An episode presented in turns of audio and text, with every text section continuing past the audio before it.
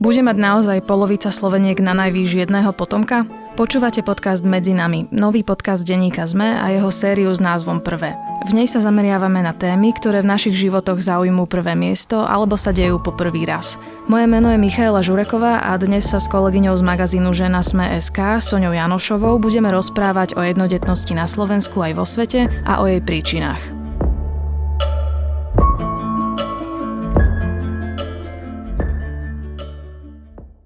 Na každú ženu z krajín ako Nemecko, Taliansko, Veľká Británia, Maďarsko či Polsko pripadajú podľa štatistík menej ako dvaja potomkovia. Táto tendencia sa v posledných rokoch nevyhýba ani Slovensku a už dnes vieme, že pribúda jedináčikov. Sonia, čiže prvé, ale zároveň aj posledné, aj to by sme mohli povedať o materstve čoraz väčšieho množstva žien. Týka sa to celého sveta a odkedy vlastne sledujeme tento trend?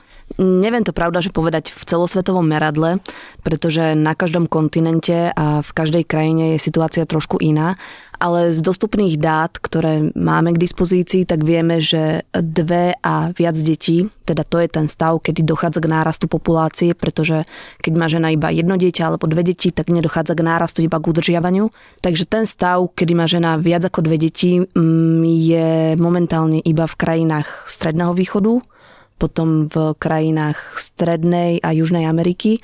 No a potom najviac detí sa rodí v subsaharskej Afrike. Tam na jednu ženu pripadá 5 a viac detí.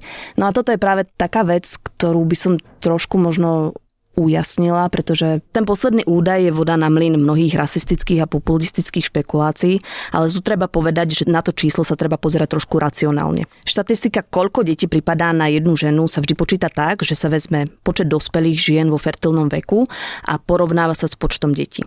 A v Afrike je obrovská úmrtnosť žien a vysoké percento detí žije bez rodičov, takže ten údaj môže byť mierne skreslený. No ale celkovo sa dá povedať, že od 70. rokov minulého storočia, kedy bol úplne najväčší populačný boom, populácia sa rozrastla o 2,2%, sa tento trend spomalil. Napríklad v Lani už bol svetový nárast populácie iba 1,1%. No a podľa správy OSN začne populácia vo svete klesať zhruba o 50 rokov. Ak samozrejme nepríde nejaká katastrofa alebo výrazný vojnový konflikt, ktorý by tú situáciu urýchlil. A v tzv. vyspelom svete, čím teda myslíme najmä Ameriku a Európu, momentálne na jednu ženu pripadá asi 1,7 dieťaťa. A týka sa to aj Slovenska.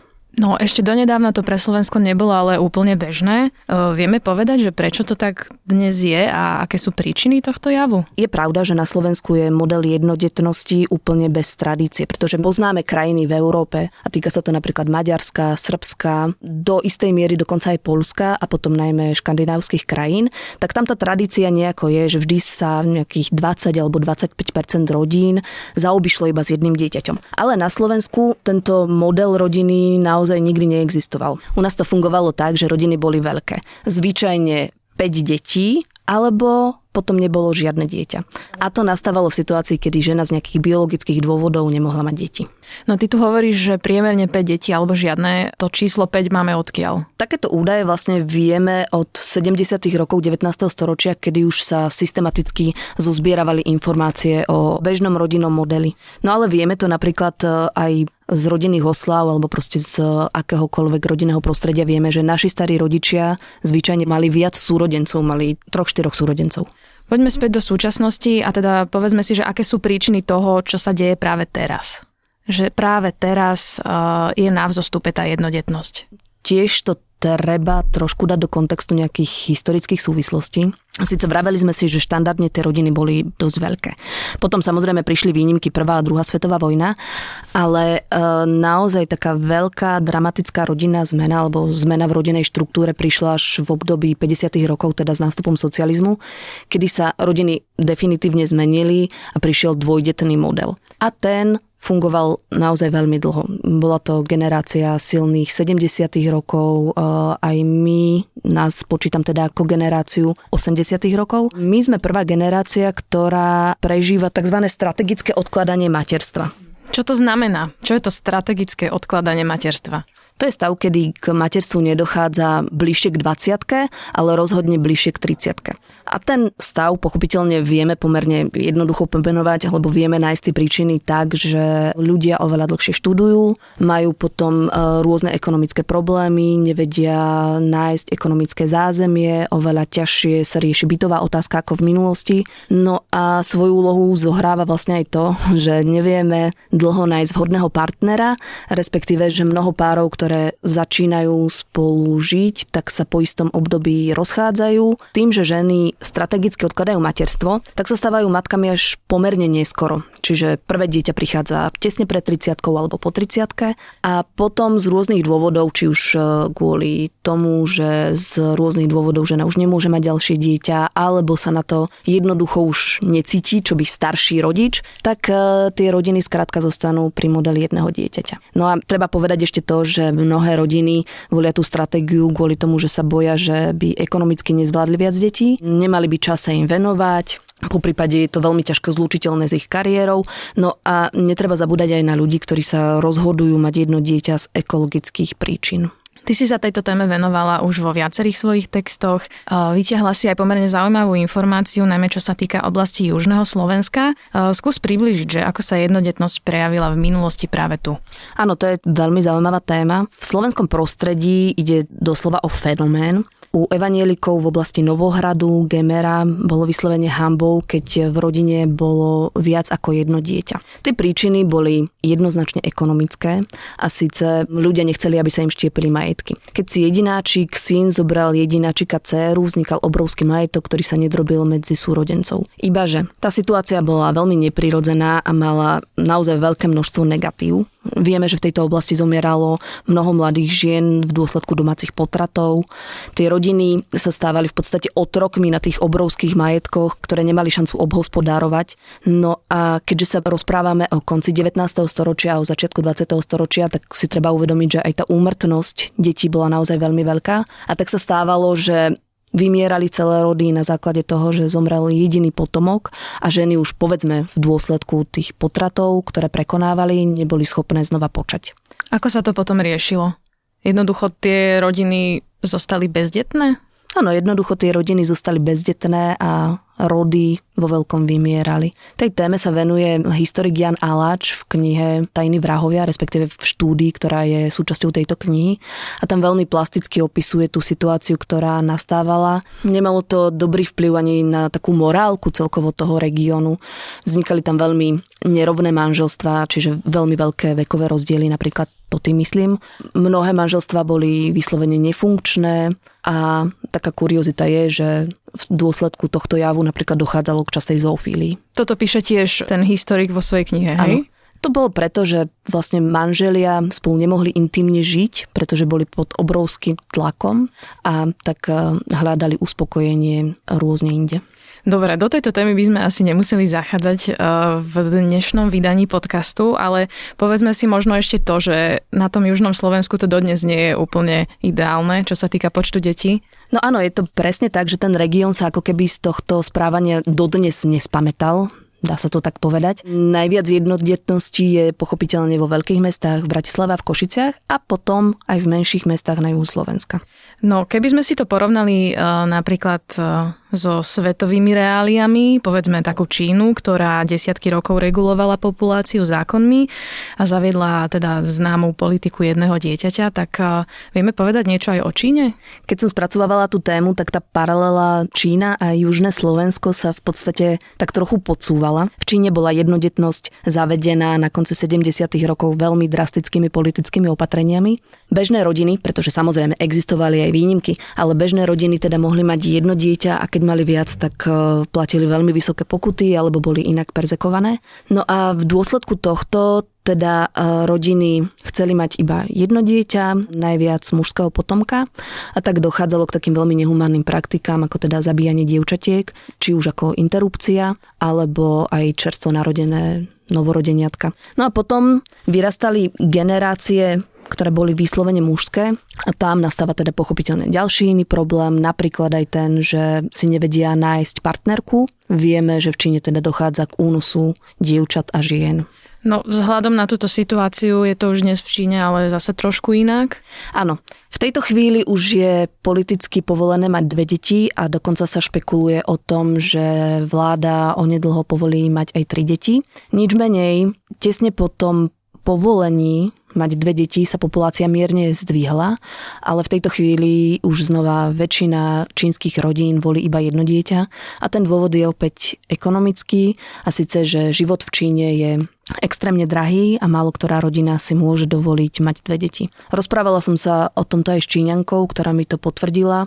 Zároveň tam funguje nejaká taká súťaživosť, že každá rodina chce mať pre dieťa iba to najlepšie, iba to najkrajšie, najpodstatnejšie, dať im najlepšie vzdelanie a tak si jednoducho dve deti nemôžu dovoliť. A keď som hovorila o tej paralele, ktorá sa podsúva, tak naozaj sa ukazuje, že tam, kde je jednodetnosť akýmkoľvek spôsobom riadená alebo nariadovaná, tak to má veľmi nepríjemné dôsledky. No, ty si teraz spomenula to ekonomické hľadisko, ktoré je v podstate e, v Číne ako hlavné, prečo sa rodičia rozhodujú mať iba jedno dieťa, ale toto neplatí len na Čínu. Ak by sme sa na to pozreli práve z tohto hľadiska, tak e, je možné zhodnotiť výhody a nevýhody jednodetnosti, či už pre rodinu alebo aj pre to samotné dieťa? Väčšina rodín teda naozaj volí jedno dieťa z ekonomických dôvodov, pretože z takého krátkodobého hľadiska sa jednoduchšie uživí, keď má iba jedno dieťa. A nejde iba o uživenie, čiže o jedlo a o šatenie, ale väčšinou ten rozhodujúci faktor je vzdelanie. Keď dieťa chodí na rôzne školy, ktoré treba platiť a krúžky, tak e, do rodinného rozpočtu je to naozaj veľmi veľký zásah, ktorý sa rodičia naozaj obávajú, že by druhému dieťaťu nemohli poskytnúť. Na druhej strane je veľa rodičov, ktorí naozaj sa chcú deťom naplno venovať a majú obavu, že pri dvoch deťoch už by toto nezvládli. Zároveň jedno dieťa je jednoduchšie manažovateľné, respektíve rodina s jedným dieťaťom, pretože tu si treba uvedomiť, že väčšina rodín nežije viac generačne, čiže nemáme tých starých rodičov alebo príbuzných, ktorí by nám nejako logisticky pomohli.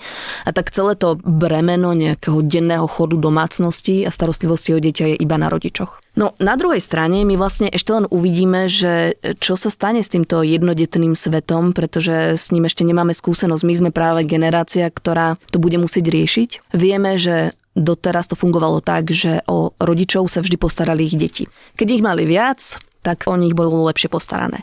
Táto situácia už naozaj nebude platiť a je nevyhnutné, aby sa zmenil dôchodkový a sociálny systém a všetci vieme, že napríklad na Slovensku sme v tomto veľmi, veľmi pozadu. Takže čo sa stane so svetom, to naozaj ešte len uvidíme. Čo ďalšie aspekty tohto celého, napríklad e, taká výchova, platia naozaj tie scenáre typu, že rozmaznaný jedináčik a podobne? To je oblasť, kvôli ktorej som vlastne začala túto tému aj nejak tak hlbšie spracovávať a veľmi rýchlo som vlastne na ňu dostala odpoveď a síce, že to naozaj nemusí platiť, pretože to, či je človek jedináčik alebo je z viacerých detí, je iba jeden aspekt jeho života presne tak, ako či sa narodil v dedine alebo v meste. Vieme, že dedina alebo mesto z človeka samotného neurobi lepšieho alebo horšieho človeka a ten rozhodujúci faktor je naozaj výchova a rodičovský prístup. Výchova jedinačika môže mať úskalia v tom zmysle, že sa rodičia snažia dať mu úplne všetko a nestanovia mu hranice. Alebo naopak sa stáva, že rodičia, ktorí sú si veľmi vedomí toho, že nechcú mať rozmaznaného jedináčika, tak sú na neho extrémne prísni. To znamená, že je to v podstate v rukách rodičov a nie je to o tom, že či doprajú tomu svojmu prvému dieťaťu súrodenca. Presne tak. A myslíš si, že môžeme v budúcnosti očakávať aj nárast bezdetnosti? Lebo toto je tiež možno téma, ktorá sa vo svete rieši, že ženy sa rozhodujú nemať dieťa vôbec? Áno, rozhodne. E, na Slovensku momentálne je tá fertilná generácia žien, ktoré sa narodili v polovici 80. rokov. A tieto ženy, teda okrem toho, že zhruba 30% z nich má iba jedno dieťa, tak e, z nich až 20% sa rozhoduje nemať deti. To znamená, že na Slovensku už bude polovica žien, ktoré budú mať na najvýš jedno dieťa. Ako ty subjektívne hodnotíš ten trend, že mať iba jedno dieťa a prípadne sa skús vyjadriť aj k tomu, že úplná bezdetnosť?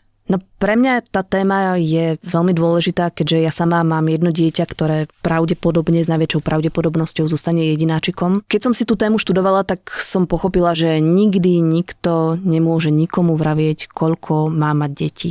Toto rozhodnutie naozaj musí človek spraviť vždy sám za seba. Ja si zároveň ale myslím, že cesta tohto sveta je v nejakej rozumnej skromnosti. Ak chceme ako ľudstvo prežiť, tak sa musíme začať uskromňovať v mnohých veciach, či už v spotrebe, či už v zhrňaní majetkov. A myslím si, že do veľkej miery sa to týka aj rozhodnutia mať alebo nemať viac detí. Mnohé z týchto vecí možno vieme zhodnotiť už teraz, mnohé zrejme ešte vyhodnotiť nevieme, aký budú mať na nás dopad o pár desiatok alebo možno až stovák rokov, ak to takto pôjde aj naďalej. Či už tieto informácie zoberiete ako inšpiráciu alebo výstrahu, veríme, že sme vám aspoň trochu objasnili, ako to dnes vo svete s tou jednodetnosťou je. Počúvali ste podcast Medzi nami. Dnes sme sa s mojou kolegyňou Soňou Janošovou rozprávali o jednodetnosti na Slovensku aj vo svete.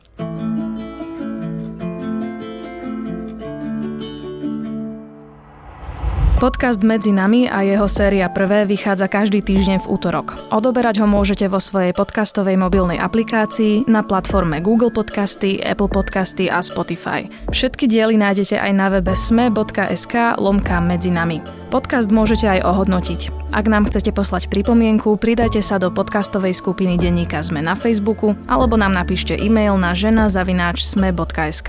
Moje meno je Michála Žureková a na tvorbe podcastu sa podielali aj Matej Ohrablo a Denisa Žilová.